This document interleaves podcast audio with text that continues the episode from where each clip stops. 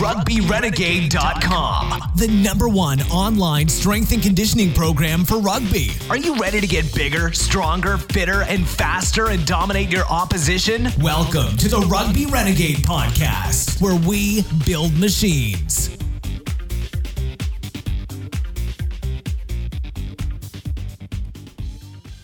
Hello and welcome to episode 62 of the Rugby Renegade podcast. My name is Jamie Bain and today I interview Dave O'Sullivan, an experienced physiotherapist who has worked in both league and union and draws on his experiences uh, in two World Cups, again, both in League and Union. Most uh, recently, the 2019 World Cup with England. Uh, obviously, tons uh, we can take from that, but he also talks a lot about injury uh, prevention and uh, return to play. So give it a listen and let us know what you think. Hi, Dave. Welcome to Rugby Renegade podcast. Great to have you on. let's start by you telling us a little bit about your background, how you got into physiotherapy, and, and who are the, the teams and, and sports and things you work in and with. Yeah, thanks, Jamie. Uh, great to be here. Um, yeah, I I started in physio, I suppose, as as most physios, uh, seen the physio on the football pitch and gone, oh, that looks pretty good. I'd, I'd love to, to try that.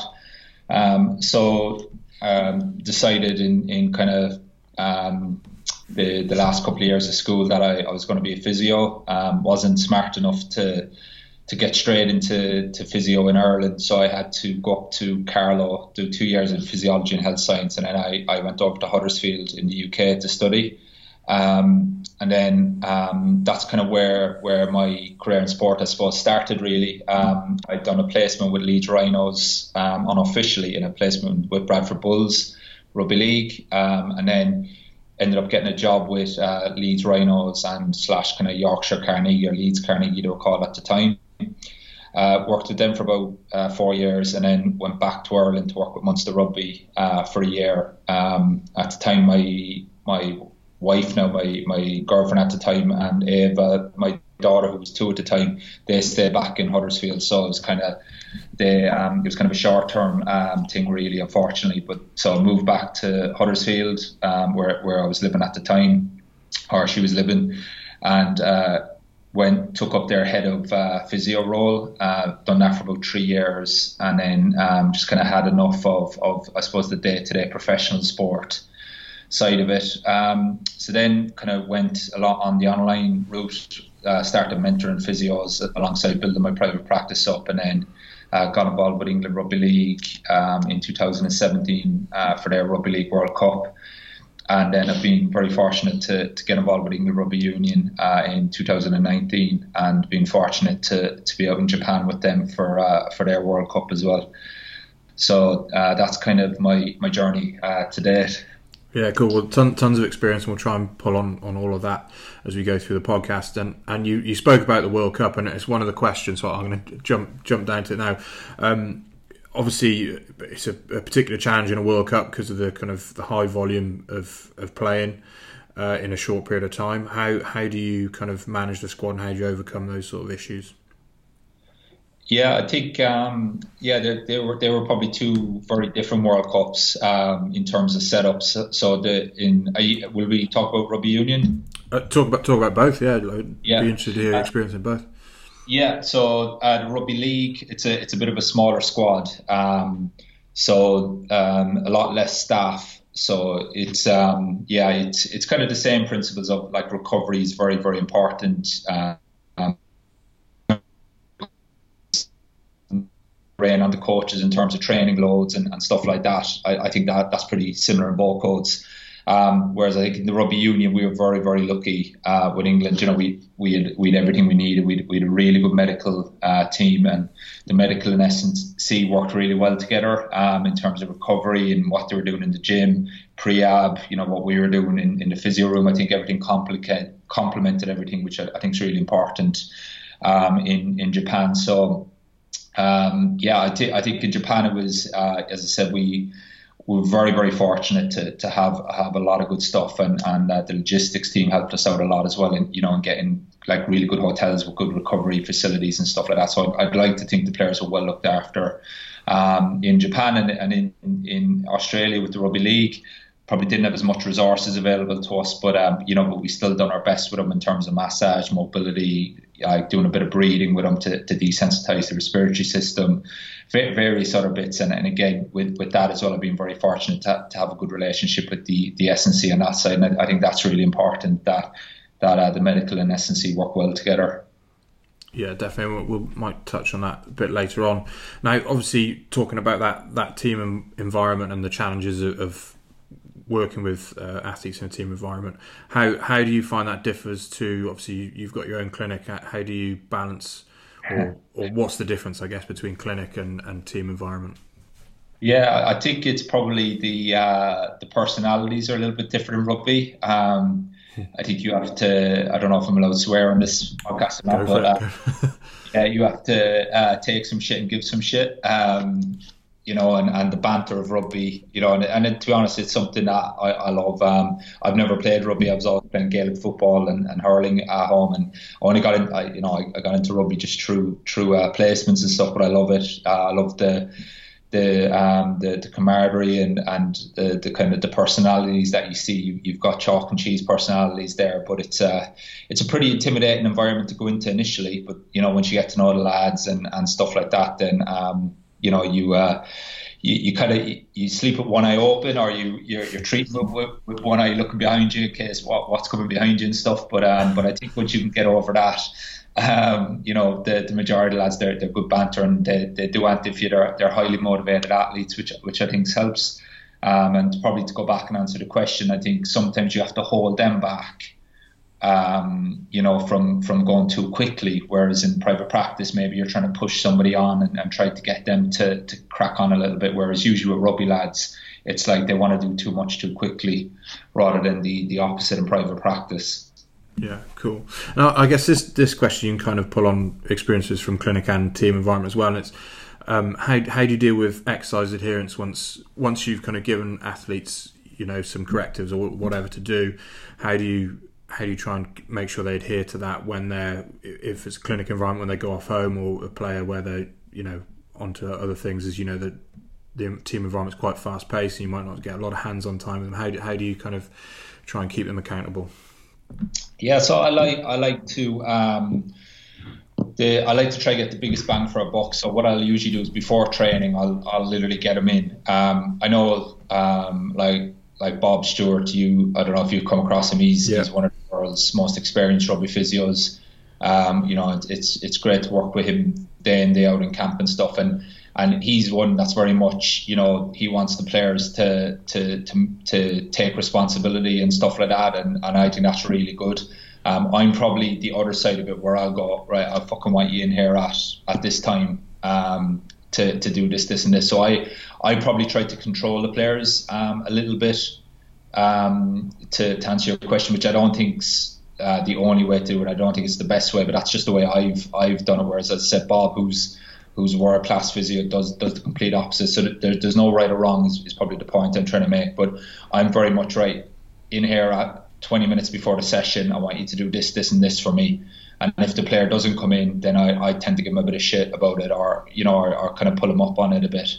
Um, and and I I find that's the best way is is get them you know use that pre-training time to, to get everything and, and use it as a great exposure to, to get everything ready for, for what it's about to um, to undergo in, in training. So that's usually um, the, the most beneficial time is, is pre-training and then obviously in the evenings you know if, if you want to get a little bit more load into them then then you know we do that around our gyms uh, on at the level I think that's where it kind of goes into what they do in the gym it needs to really reinforce what you're trying to do with them because if you're just trying to do something with them you know that's going completely against what they're doing in the gym then you know you're you're just trying to shovel you know shit up a hill basically, so to speak. So it's um, for me it, it, it all goes back to what the SNC are doing, what the physios are doing. You know, are we all singing from the same hymn sheet and, and trying to get to the player the player to the same place? And I think if you can get that, then they're they're getting a lot of good good stimulus throughout the day. So they might get it with me pre-training. The SNC and the warm up are you know they're reinforcing the same good stuff that that we're trying to do with the player. And then when they get into the gym after the session, you know, like we, we talk a lot about foot pressures and, and stuff like that. You know, are they reinforcing good movement in the gym? Are they decelerating well on the field. So it kind of it, it's not one specific thing. It's kind of a, a whole combination of things that I, I, think is really important to, to help the player get get uh, resilience and, and durability. Yeah, that's that's great stuff, and like, it, it, keeps coming up, and it's that relationship between you know yourselves, the medical team, and, and the S and C team. Um, over the years in different environments, I'm sure it's been different. What I guess what types of arrangements have you seen, and, and what's your kind of what would you think would be the best way of, of building that relationship between S and C and medical? Yeah, I think um, I, I think the, the the first thing is I suppose the the philosophies of you know what what you're trying to achieve. Um, I think it's important to understand, and I think if I'm being honest, I I, I think it's probably more physio, uh, ego. Uh, sometimes in one regard, and then other times you, you might have an S and C ego problem. But I think it, usually it's um, any problems I have seen is where us as physios we try to get probably a little bit too traditional. Um, whereas then the S&C will probably go, oh, it's just about strength, strength, strength. So I think you're kind of getting this hybrid of, of therapists and hybrid of S&C now that work well together where S&C are starting to appreciate movement a little bit more and the importance of moving well rather than just putting weight on the bar. And, S- and physio again are appreciating more now about it's not just about isolating muscles, it's actually about um, getting the athlete moving well and, and, working smarter, not harder. Because if they move well in the gym and they move well on the field, then I'm going to be a lot quieter in the evenings, um, you know, rather than um, them moving like crap in the gym, crap on the field, and then I'm I'm ultimately trying to sort it out in, in the evenings, if that makes sense. Yeah, definitely. No, uh, I, th- I think that is the the general thing. We it's difficult because they physio and S and C go through completely different educational processes and then there's a lot of miscommunication, like you know different terminology and things like that. But but like you said, there's more more people are kind of that hybrid, that hybrid between the two that are kind of helping bridge that gap, and just you know like I say, good environments where people can work together well. So I think you're right there. Uh, now this yeah. is a, question we get. Oh, Karen. Jamie as well. Um, like I'm a big believer as well on on on lifting heavy and and you know putting some some stuff on the bar, and I think the the one thing that really surprised me in, in working with the rugby union this year was how much the players were lifting. But the the big thing was with the SNC is that they made sure the players lifted well. Yeah. So I've got no issues with players lifting heavy once once they lift well, and you know, and I think that's really refreshing to see as well as you know, just because you you've got SNC guys who are into movement, you you can still have both where you can still get them strong, but they just they move well under under high loads. I, I think that's really really important, and I think that does us physios a massive favour if you've got an S&C like that. I, th- I think that's invaluable. Yeah, definitely. I, th- I think you're you're right. You, physios like to see an S&C who who understands that the players need to move well as well as having that load. But then S&Cs like to see a physio who who appreciates the, the load, whether it's in the gym or, or out on the pitch as well. So that's a really good point. Uh, now, this next question we ask all the guests on the podcast, and it's, it's always interesting. We get a, a physio's kind of perspective on it, and it's what do you think is the biggest mistake rugby players make when it comes to strength and conditioning? Yeah. Um yeah, good question. um, yeah, I'm just thinking I, I, give some players some shit sometimes for, for doing some stuff. Um, but I, I, think a lot of that as well can be kind of um, almost they get brainwashed into into the environments that they're in. So um, I, I think a lot of it needs to be what feels good for you. And you know, I I don't have all the answers by any means, but I think the a lot of players they'll just kind of accept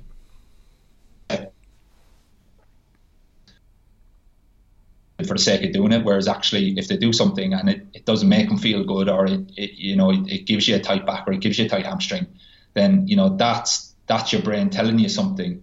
No, I'm not saying it just because you get you know something feels tight or fatigued. You know that that's fine as well. But I think it's learning to see what works well for you. Um, and, and that's something I, I encourage all players to do is, you know, it's not just about doing, you know, three sets of six of this on, on a certain day there's going to be some days when you don't sleep well or you wake up and you feel a little bit more tight. That's where you have to do six sets of it or seven sets of it. And it's not about, you know, just following three sets of six or three sets of 10 of, of prehab or, or movement prep or whatever we're calling it. It's about you getting your body in, in the right, right um, state and, and you feeling in the right state to, to ultimately get ready to, to train and, and go out there and perform. And I think, as I said, I think a lot of um, athletes they just kind of get up, they rock up, and they think, okay, it's it's um, you know I, I, can just go out there today and, and do what I always do. Whereas it's when that accumulative load kicks in, and it's when kind of what I call non-physical stressors, where um, you know lifestyle stuff gets in the way. That might be a contract, that might be a lack of sleep, it might be a new baby. That's when these things kind of bite you in the in the ass, really. So it's having an awareness of what what makes you feel good, how you you like to feel before you get out into training, and then kind of adapting your your movement prep to that. And as I said, one day it might take a few, few minutes, another day you might need to take 15, 20 minutes to get ready to train. Yeah, cool, great advice. Uh, you've talked about movement prep there. Um, what's what's your opinion on, or how much you value movement screening? Um, especially when you're working with large squads and and I guess what, what's your approach to it? Like if, if you could only look at, at three things what would what would they be? Yeah um, it's funny actually. I've, I've just released um, I, I, didn't even tell us. I've just released um, a book I haven't even advertised it yet to be honest but it's on Amazon. It's called Injury Prevention. Um, I can't remember the, the book up as that. Um, I can't remember what I call injury prevention for team sports, um, and and I cover preseason screening, and that actually. It's, it's funny what you, you just mentioned that, um, but what I cover in the book is I um, is I screen um, about 25 athletes in about two hours, so the biggest mistake I've made and I see is is we spend like 40 45 minutes with athletes. We do all these intricate measurements um, and then we put all that data in a filing cabinet. We never use it again. So my kind of approach with with movement screening is right. If I could get three or four movements from a physio point of view that I can use when an athlete has has um, an injury later on in the season, and that's going to be really useful data to have a look at. So something as simple as as a knee to wall exercise for ankle mobility you know, there is some research on that, on, on injury prediction and, and how we land and stuff like that. So, so I think that's a useful test. And then obviously you've got your daily monitoring scores you can use that with. Um, something like a, a, sit and reach or, or, or, a toe touch test or something like that, and adductor squeeze. They're, they're useful things that can be replicated throughout the season. Um, then I, I'd be looking at my next question then is right, what's the athlete going to do in pre-season? So a big mistake that I talk about in the book is actually um, preparing your screen for pre-season. Whereas a lot of people, I think, they look at the demands of rugby and they go, right, I'm going to do my pre-season screening for rugby. Whereas actually, in pre-season training in rugby, you do anything but rugby. Really, you do, you do strongman stuff, you do crazy, you know, stuff. You, you do lifts that you probably don't do a whole lot in season. So for me, it's right. What three or four key lifts are you going to be doing a lot of in the gym?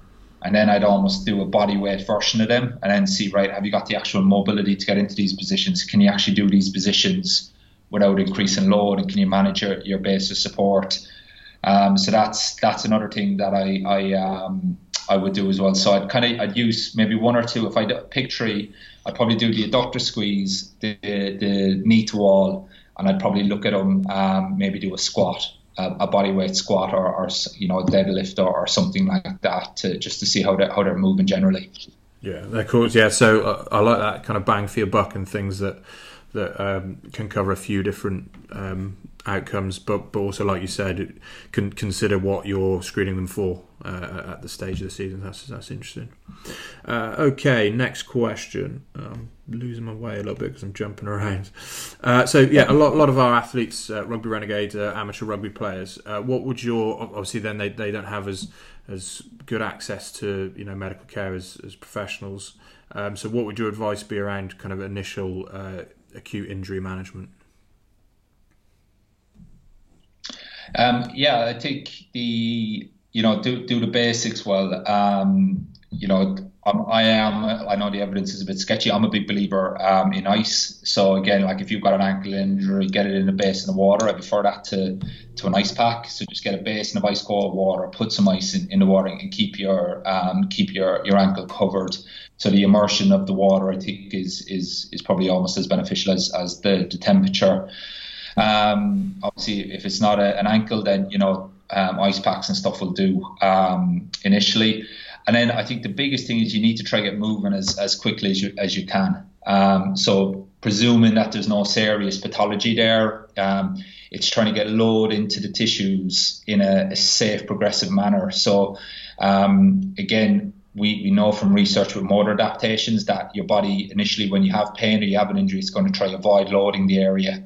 And the problem with that is then when the pain goes, is sometimes your brain doesn't necessarily go back to the way that it did before the injury, that it, it continues to overload or uh, avoid loading that area. Uh, or said another way, overload a different part of your body, which is why then, you know, maybe one, two, three months down the line, you pick up a soft tissue injury or something like that. Um, or certainly that's kind of that's kind of my my interpretation of, of the literature. But um, I think it's important that we we show your brain that it's safe to, to put load through those, those areas as safely as possible in, in that graded exposure manner. Um, and again, I'm a big believer in, in, kind of using whole body movements rather than just trying to isolate um, muscles. Because again, it's it's an, an, ankle injury is a brain injury, you know, and, and we really have to think of it like that. Where if you roll your ankle, the first thing you do is you start limping, where you put your weight on the outside of your foot. You avoid loading your big toe because when you press through your big toe, that's going to engage your peroneals, which is going to put stress through the ATFL that you've probably rolled. So again, it's it's giving your brain back the ability to push well through your toe because that's going to be very important for you when you go back out there and you have to sprint or you have to accelerate. Um, what we don't want is your brain still avoiding really pushing off your big toe when it when it needs to. So I think things like that are really important just to get the load back. And I keep it very simple. I just I put people in a position where you've got your brain has no choice but to tolerate that load. Um, but I think you need to do that at, at the right stages. So um, you know, one of the big things that, that I'm a big believer in is um, is getting everything doing its job. So things like you know, sit to stand, even when you're getting up off a chair. A lot I see a lot of athletes they push through their heels or they push through their toes when they squat. Whereas I think a big thing that um, that we need to do is, is actually push through our midfoot. So when you get up from a chair, I, I cue a lot of athletes to squash an orange. So when you squash an orange through your midfoot, kind of where your laces start all the way down to towards your toes what you do is you plantar flex the, the foot, so you're getting your gastro, your hamstring, your quad, and your glute working well. Whereas when you push through your heels on the way up from a squat, you're actually you're you're generating a dorsiflexion moment at the ankle, which is actually taking your gastro and your your hamstrings off um, off tension, so to speak. Um, you know, if you really exaggerated it. So that's going to affect how your knee works, which is going to affect how your hip works. So some simple cues like that, where you push through the the, the midfoot I think gets all of the muscles working together, and, and you know it, it, starts to reassure your brain that it's um, it's safe, stuff like that. Um, and yeah, and I think you know pain it's pain is useful, but uh, sometimes it, it can hang around a little bit longer than um, than it needs to as well. So it's not always the best indicator of of um, of true damage, whereas swelling and, and stuff like that although that can overreact as well, then you know you, will get a good gauge of, of, kind of where your body and your brain is thinking about this injury in terms of how quick that stuff tends to uh, tends to disappear. Yeah, some some great advice. I think I think there's a lot of research, or there is some research coming out about about the kind of pain response that we still don't quite understand. Um, so I guess what would be following on from what you were saying, how how do you deal with players when you're coming back? You know, those first initial running sessions where they're going to experience some pain? How how do you deal with that? Yeah, great question. So like my my approach would be I ideally I try to get the player into a situation where um, every progression we wouldn't have pain. So I try to keep them um, like at a certain level until we can tolerate that load and then progress into the next level. So for instance, um, I don't, and again, this is this is just me. It's not. This isn't the only way to do it. But um, I'm I'm not a. I'm a big fan of, of getting players to go through a lot of progress. You know, if we can hop on one leg and we can can you know hop and stick and, and we can hop on one leg over 10 meters and then we can increase the speed of those hops, then you're putting a lot of load through that leg before you've actually run. So then the first time we, we, run, you've actually tolerated a little bit more load through the tissues and a little bit more rate of force development than you probably would have with your, your jogging. So I kind of I super maximally load the tissues in, in a certain way so that, that we never get to, to that point. But I think um, to kind of go back and, and answer that question, I think you're going to know yourself um, if if if if it's a sensation if it's a little bit unpleasant versus it's a sharp shooting pain and it's like it's taking your breath away and it's, it's telling you to stop, then I think I think you need to, to listen to that. So I think it's um, I think it's trusting your gut as well a lot. Um, and you know I'm, I am a big believer in in kind of um, listening to the player and, and, and kind of gauging with, with them. You know what they're kind of say, saying and what I'm seeing. Um, and I think usually you, you'll be able to kind of correlate the two pretty well if, if that kind of answers the question, which I don't think it did. No, no, it definitely does. Definitely does. I think um, you just, I guess, you need to be aware that there is going to be some sort of sensate, like I say, sensation, not necessarily pain, and sometimes the players will, will kind of refer that as pain or or communicate that as pain. Um, but I like what you said about having the progressions there because, like, say, you're you're almost reinforcing the, the motor patterns without loading too heavily, um, but you're also preparing them for the next step. You know, it's it's kind of a, a, a double whammy. Um, but um, I, I, guess I guess it's my next question would be like you know injuries are a pretty horrible thing for players because you know the last thing they to be doing is more training. They they they're there to play. Um, how do you kind of deal with the kind of psychological side of things that trying to keep players motivated, especially with long term injuries? I guess. Yeah, re- really good question. It, it's hard. Um, I think that's probably where where the, the relationship with the player becomes pretty important. And I think you you need to appreciate as a therapist or an SNC, we need to appreciate kind of that players have up and down days. They, you know, some days they're good, some days it, it gets to them. Um, and you kind of you know when to push them and push the buttons. And you know when to back off a little bit. Um, so I, th- I, think that's really important in, in, terms of trying to understand and, and you know even it, it goes back like I'm just thinking in Japan and stuff like where the SNC and the physios you know someone might tip you up that the player said something in the gym that day or, or something's happened or at home and you know they, have had bad news or whatever you know just just as an example not saying that happened but um, and, and kind of being able to adapt your, your program from that. Um, now how I overcome a lot of it and what I think helps is that your rehab and your gym sessions that what makes players feel like players is it goes back to them feeling like they've worked hard. Um, so, you know, I'll joke, we used joke a little bit about, you know, and, and, a few players have said to me that my rehab sessions will be harder than than some of the, the sessions they would have done in the gym and stuff like stuff like that. So again, we, we make the, the rehab challenging and, and make them feel like they've worked and, and make it tough and stimulate their nervous system. So it keeps them completely engaged in the program. I think there's nothing worse than if you're having a shit day and, and you go in and, you know, I'm giving you three sets of 10 of clamshells or glute bridges. It, it just, it's not going to stimulate you enough. Whereas you almost want to get into the session. And again, that kind of goes back to my point of giving your, your brain no option but to tolerate the load where your focus and attention has to come onto that drill, otherwise you're not going to be successful with it. Um, and that's kind of the, the art of the rehab exercise, so to speak.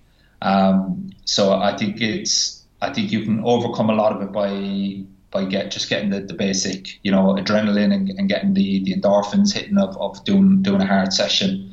And I think sometimes they can kind of come out the other end of that and feel like they've worked and feel happy and and it, it goes it goes back as back as well to I'm just thinking back to when players were, came in in a shit mood and then they left in a good mood. A lot of that is kind of giving them stuff that they can be successful with as well. So you know that they've done something today that they couldn't do yesterday, but giving them like just small goals to, to hit and, and the player being kind of clear on where they are in the rehab process as well. I think that's very important as well that they're clear on what they need to do in order to progress to the next level and the next level. Yeah.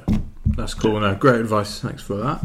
Uh, and now let's just pull a bit, um, kind of your personal experience. Just chat about the the Japan World Cup. Obviously, you know, amazing event to be part of, and also, yeah, arguably the best England performance ever. Um, and then obviously disappointment losing to what was a very good South African side. What, what what's your overall sort of feelings from the tournament? Yeah, it's just obviously you're you're probably gutted. I'm gutted for the players um, that you know that that we didn't uh, we weren't able to to, um, to put the performance in in the final because you know I've seen how hard they all worked. Um, it was it was very very similar to the 2017 World Cup where as a group I think that was the thing that was special was was how how close a group we were um, staff and players, and how everyone worked together. There was no egos. It, was just everyone working hard, working towards the same goal, and and that, that's quite special feeling when you get that in sport. And I don't. I don't think you get that in club rugby um, as much because it's just it's not sustainable. I think to to be that focused and that that in tune for such a long period. Whereas obviously in a, in a World Cup, it's like you know it's six or eight weeks, and, and then obviously the, the pre thing. So it's kind of you know you can you can kind of do that for, for that period of time. And that was similar in the in the World Cup in, in Australia as well as the, the group of players and the staff we, we had a special bond and, and everyone was was just working and, and moving in the same direction. And when you when you kind of get that, you know, you spend you're living with, with these people for for eight weeks non-stop, you were well, it was a lot longer than that, you know, with the pre pre World Cup camps down in London and stuff like that. Um, but you know, I don't think there was ever a day where you're like, fucking hell, this is this is um, this is is crap. It was like, right, yeah, you have your ups and downs. Obviously, you miss your kids and stuff, but everyone was working uh, working well together. And I think that's the most disappointing thing for me is that we couldn't finish it off for the bond of, of, of the, the group that we had. I know obviously it's, it's an international team and they're representing their families and their the country and stuff like that, but internal in the group, um, you know, people take the piss. I'm Irish. Um, you know, there's loads of staff from various other countries as well. Uh, I, have sold my soul to uh, to the Queen. That's that's what, it's telling me. Um, but um, but you know, it, for me, it was it's just a group that it was, it was a special group, um, and and it's all about the group. You know what I mean? It's not oh, I'm Irish. You know that's that's England or anything like that. It, it's the group of players and, and and the staff that you get to work with. It's it's people at the end of the day. You know if that if that kind of makes sense. Yeah, definitely, and, and I'm sure it was a, a great experience. Yeah, I know obviously Bob Stewart's Scottish, uh, Joe Lewis yeah. is Welsh, so yeah, t- tons of yeah, tons yeah. of uh, tons of traitors. No, all good. Um, and I guess th- this would be interesting to hear from you. We've kind of talked about relationships between physios and S and C, and and um, uh, what um, what constitutes a good S and C, I suppose. And what advice would you give to an upcoming strength coach? Yeah, uh, great question. Really, I think I think they I think not to fall in love, not to try to be a physio. Um, I think is is probably the first thing I'm going to say, where they they either fall into that trap of, of trying to be a physio and forget about getting athletes strong. Um, and then I would say also don't try to to be a kind of a meathead S and C where it's just like wait wait wait. I think it, it's it's trying to get something in the middle of that where you appreciate movement, but you appreciate the fundamentals that you're taught in uni and, and trying really try to get the balance of that. Um, I think you need to get really good with your cues, um, and that's the same for physios. I, I, to be fair, I'd probably give this advice to to everyone, uh, physio and, and SNC. Um, it's just obviously physio, I would say don't go too traditional, um, but I think cues. Um, getting really good at cueing athletes and, and being able to see stuff and, and change how athletes are moving with your words, I think is really powerful skill to have. Um, and, and, keeping it simple where you're not over cueing either. Um, I think pre- appreciating deceleration, I think getting comfortable coaching deceleration and, and looking at deceleration, I think is really, really important. Um, and I think it's, it's probably one of the most undervalued uh, skills that an SNC has in terms of preventing injuries. And I think it's a big cause of, of, um, of issues and niggles and, and all silly injuries, as I like to call them. So I get really comfortable with that stuff as well, rather than just um, just being all about sprinting and and, um, and and lifting as much weight as you can. It's actually the, the ability to decelerate your body weight and, and change direction. I think um, is critical. Okay, so on on that, what what do you look for in deceleration in your players? Yeah, so like for me, deceleration it all comes down to to having your body weight in a good position for the next step. So again, I, I like players to accel and then to decel into a split squat position now, what I'm looking for there is obviously the and for your your listeners, your your rugby players, that that position that you're going to get into, if you're about to hit a rugby bag, you naturally get into that position anyway, don't you? So when you when you go to hit a rugby bag, you know the way you dip your hips and you get your weight on your midfoot, so you get ready to drive through the bag. Does that kind of make sense? Yeah, yeah. Yeah, so that's a very similar position to what I want you to be able to get into um, when you decelerate because when you're in that position, if you imagine you get into that position but don't drive through, you're in a very your your body feels strong, and then but not only, only that, when you finish in that position, you then have you've got what I call movement options, where you can you can accelerate forward through the bag, sorry, you can sidestep, or you can twist and and go backwards, or you could even backpedal if you needed to. So the the step that you get into in deceleration, you you put your body in a good position where you've got movement options for the next step because it's it's always about the next step. And for me, I just keep deceleration simple. It's the ability to put your body in a position that's um, efficient for then being successful for the next step. So I, am a big fan of just doing some accel decels and then being able to stick that position. And then it's usually when it's when you stay in that position, that's where the learning happens. So a lot of athletes when I do drills when them start, they, they kind of they stick it and then they get out of it straight away. Whereas I'm actually I can't even see if it was a good position because it's happened so fast. So I'm like, right, hold that position for me, and then I'll ask them the question, right, are you in a good position to sidestep, to rotate, to pivot, to accel, to decel, or to, to go backwards?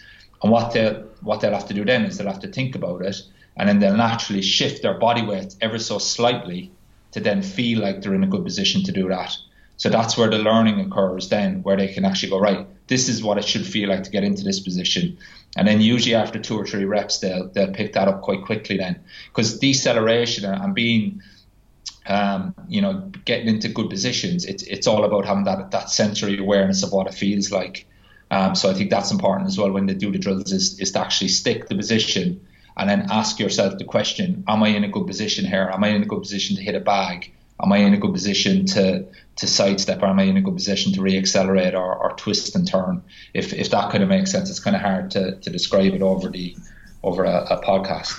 Yeah, yeah, no, no I, I, really like that, and I know like, working with Bob Stewart many years ago, I, I could be wrong, but I think um, he did a, or learned a bit from Bill Knowles, the the kind of knee expert, yeah. and and a lot of stuff he did was, and he was kind of saying we do loads of stuff on acceleration, but we don't and in terms of returning from injury, we don't do deceleration as well. And like a lot of his drills would have a forced uh, deceleration at the end, and like say maintain that good position. So I don't know if that's where he got it from, or um, or just yeah, through experience. Yeah. But yeah, and and also like I'm sure coaches were like that. That you know players are always getting or are comfortable at getting in that position to then react because I always say like rugby is about decision making, and if you're not in the right position to make good decisions, then yeah, that's half the battle. So um, yeah, I really like that. Uh, and then going back to the you know the advice for upcoming strength coaches or physios, uh, are there any books or resources you recommend? Obviously, you, have mentioned your books. You can give that a good plug now if you want. yeah, I actually forgot about that uh, I, I published it, but then all this stuff happened, so I, I didn't announce it yet because um, we, we were going to like do a course on the back of it, so I didn't bother. but um, yeah, so that, that book's for probably for strength coaches. That's injury prevention for team sports. Um, I think it's called How to Implement a World Class Injury Prevention System Without Expensive Equipment. I think that's what I what I called it. And in that book, I talk a lot about um, movement. So again, everything we've talked about today, motor adaptations to pain. Um, I cover like the big key lifts in the in the gym and how to lift well with, with good foot pressures, um, and then how to do movement prep and stuff. So that's probably a decent book. Um, that all my books that I write, it's it's about helping the therapist or the, the S&C coach to implement it in the real world. So I don't go too heavy on the theory. I have references in it, but it's all for me. It's more important that the person can take that information and and implement it. So even even your listeners who who maybe aren't S&C coaches would, would probably get value from that. Um, I've got a book called Beating Back Pain Without Pills, Injections, and Surgery. So that's aimed at a therapist or at a, at a patient with back pain. So again, if any of your rugby players have back pain, um, that's probably a decent book to pick up. And again, that goes through some of the, the kind of the foot pressures and, and how to squat and split squat and stuff like that. And then um, for anyone kind of that wants the, the return physio, um, we, call it that's that, that's my website to go to physio.com, um, and that kind of runs through my 12 step return to play system that, that I use. So that that's my books. Sorry, I feel like I've just bombarded that question with my own stuff. Um, I like uh, yeah uh, shameless. Um, but I like um, I like Frans Bosch's book. Um, th- that's a really good one. Strength training coordination for S&C. Um, again, my I see my stuff as like a prerequisite to his stuff. Um, like, and again, I think that's why we work well with, with the SNC is a lot of my rehab exercises, they're based on his principles, but I find his exercises are quite high level. Right. Um, so my exercises are kind of the steps before that to have the athlete an ability to do those exercises well. Um, so so his stuff's influenced me a lot. Bill Knowles um, definitely would have influenced me a lot as well with, with the deceleration stuff in the past. Um, there's a guy, James Radcliffe, I think he is, is his name. Uh, he's got a book um, out. Jim Radcliffe, I think it is. Um, he he had a decent book out as well. He's he's kind of the same cohort of like that Vern Gambetta kind of you know that, that those kind of guys. Yeah. I like all, all of that stuff. Uh, a, li- a, little bit of opinionated uh, Vern Gambetta, but I think a lot of the stuff that the, the teaches is decent. Um, I think that they're probably the, the best S&C books I've I've come across. I had Triphasic Training. That's that's a, a really good book. Um, I've, I've implemented a lot of his stuff um, in my in my rehab approach as well, and, and I know the S&C guys at England use use a lot of his stuff. Uh, Carl De- Cal Dietz, he's yeah. he's a really good guy, and he, he probably all his biases kind of fit, fit with mine as well. So that, that's probably another good book um, that that I'd recommend. Cool. And then lastly, uh, Dave, where uh, where can people learn more about you? Uh, yeah, so my for physio, so I mentor a lot of physios. Um, and um, they can find a lot of information on www.thegotophysio.com. Um, and if you, you know, even if you go, even if you're, you're rugby players or anything like that, if they go to that site, if you look at my blogs, you'll have to go back a bit. But there's quite a quite a few exercises there where I talk about sprinting and the need for a, a co-contraction at the knee and the importance of the midfoot when you do bridges and, and stuff like that, and, and basically to get off your heel and get onto your midfoot. So there's probably quite a few things there that that you know S&C rugby players and, and physios might find interesting. And then my clinic, if, if um, anyone is around me, it's, it's prosportphysio.com. So P R O S P O R T uh, P H Y S I O.com. That's uh, the, the clinical site. Awesome. Of course, we'll share links to, to those websites and uh, and your books in the show notes. But Dave, uh, thank you for um, like I say spending the time with us to, to chat through um, your experience. Some some great uh, take home points there for, for our listeners, um, and just all the best through this uh, this strange time. Yeah, no, thanks, Jamie. Thanks for having me. I appreciate it. Enjoyed it. Awesome stuff. A great insight into uh, what must have been a roller coaster World Cup, and of course, some really good takeaways about movement screening, uh, injury prevention, and rehab. So, thank you, Dave. All the best in the future. Thanks for coming on and talking to us. In the meantime, guys, please stay tuned. Subscribe to us on SoundCloud, Stitcher, TuneIn, iTunes, whatever you use, Spotify maybe for podcasts, and of course, uh, give us a five star review. And keep checking us out uh, on the social media channels Twitter and Instagram, Facebook, and of course course, at rugbyrenegade.com. Until next time. Thanks for listening to the Rugby Renegade podcast. For more quality rugby strength and conditioning information, check us out at rugbyrenegade.com. Rugby Renegade, building machines.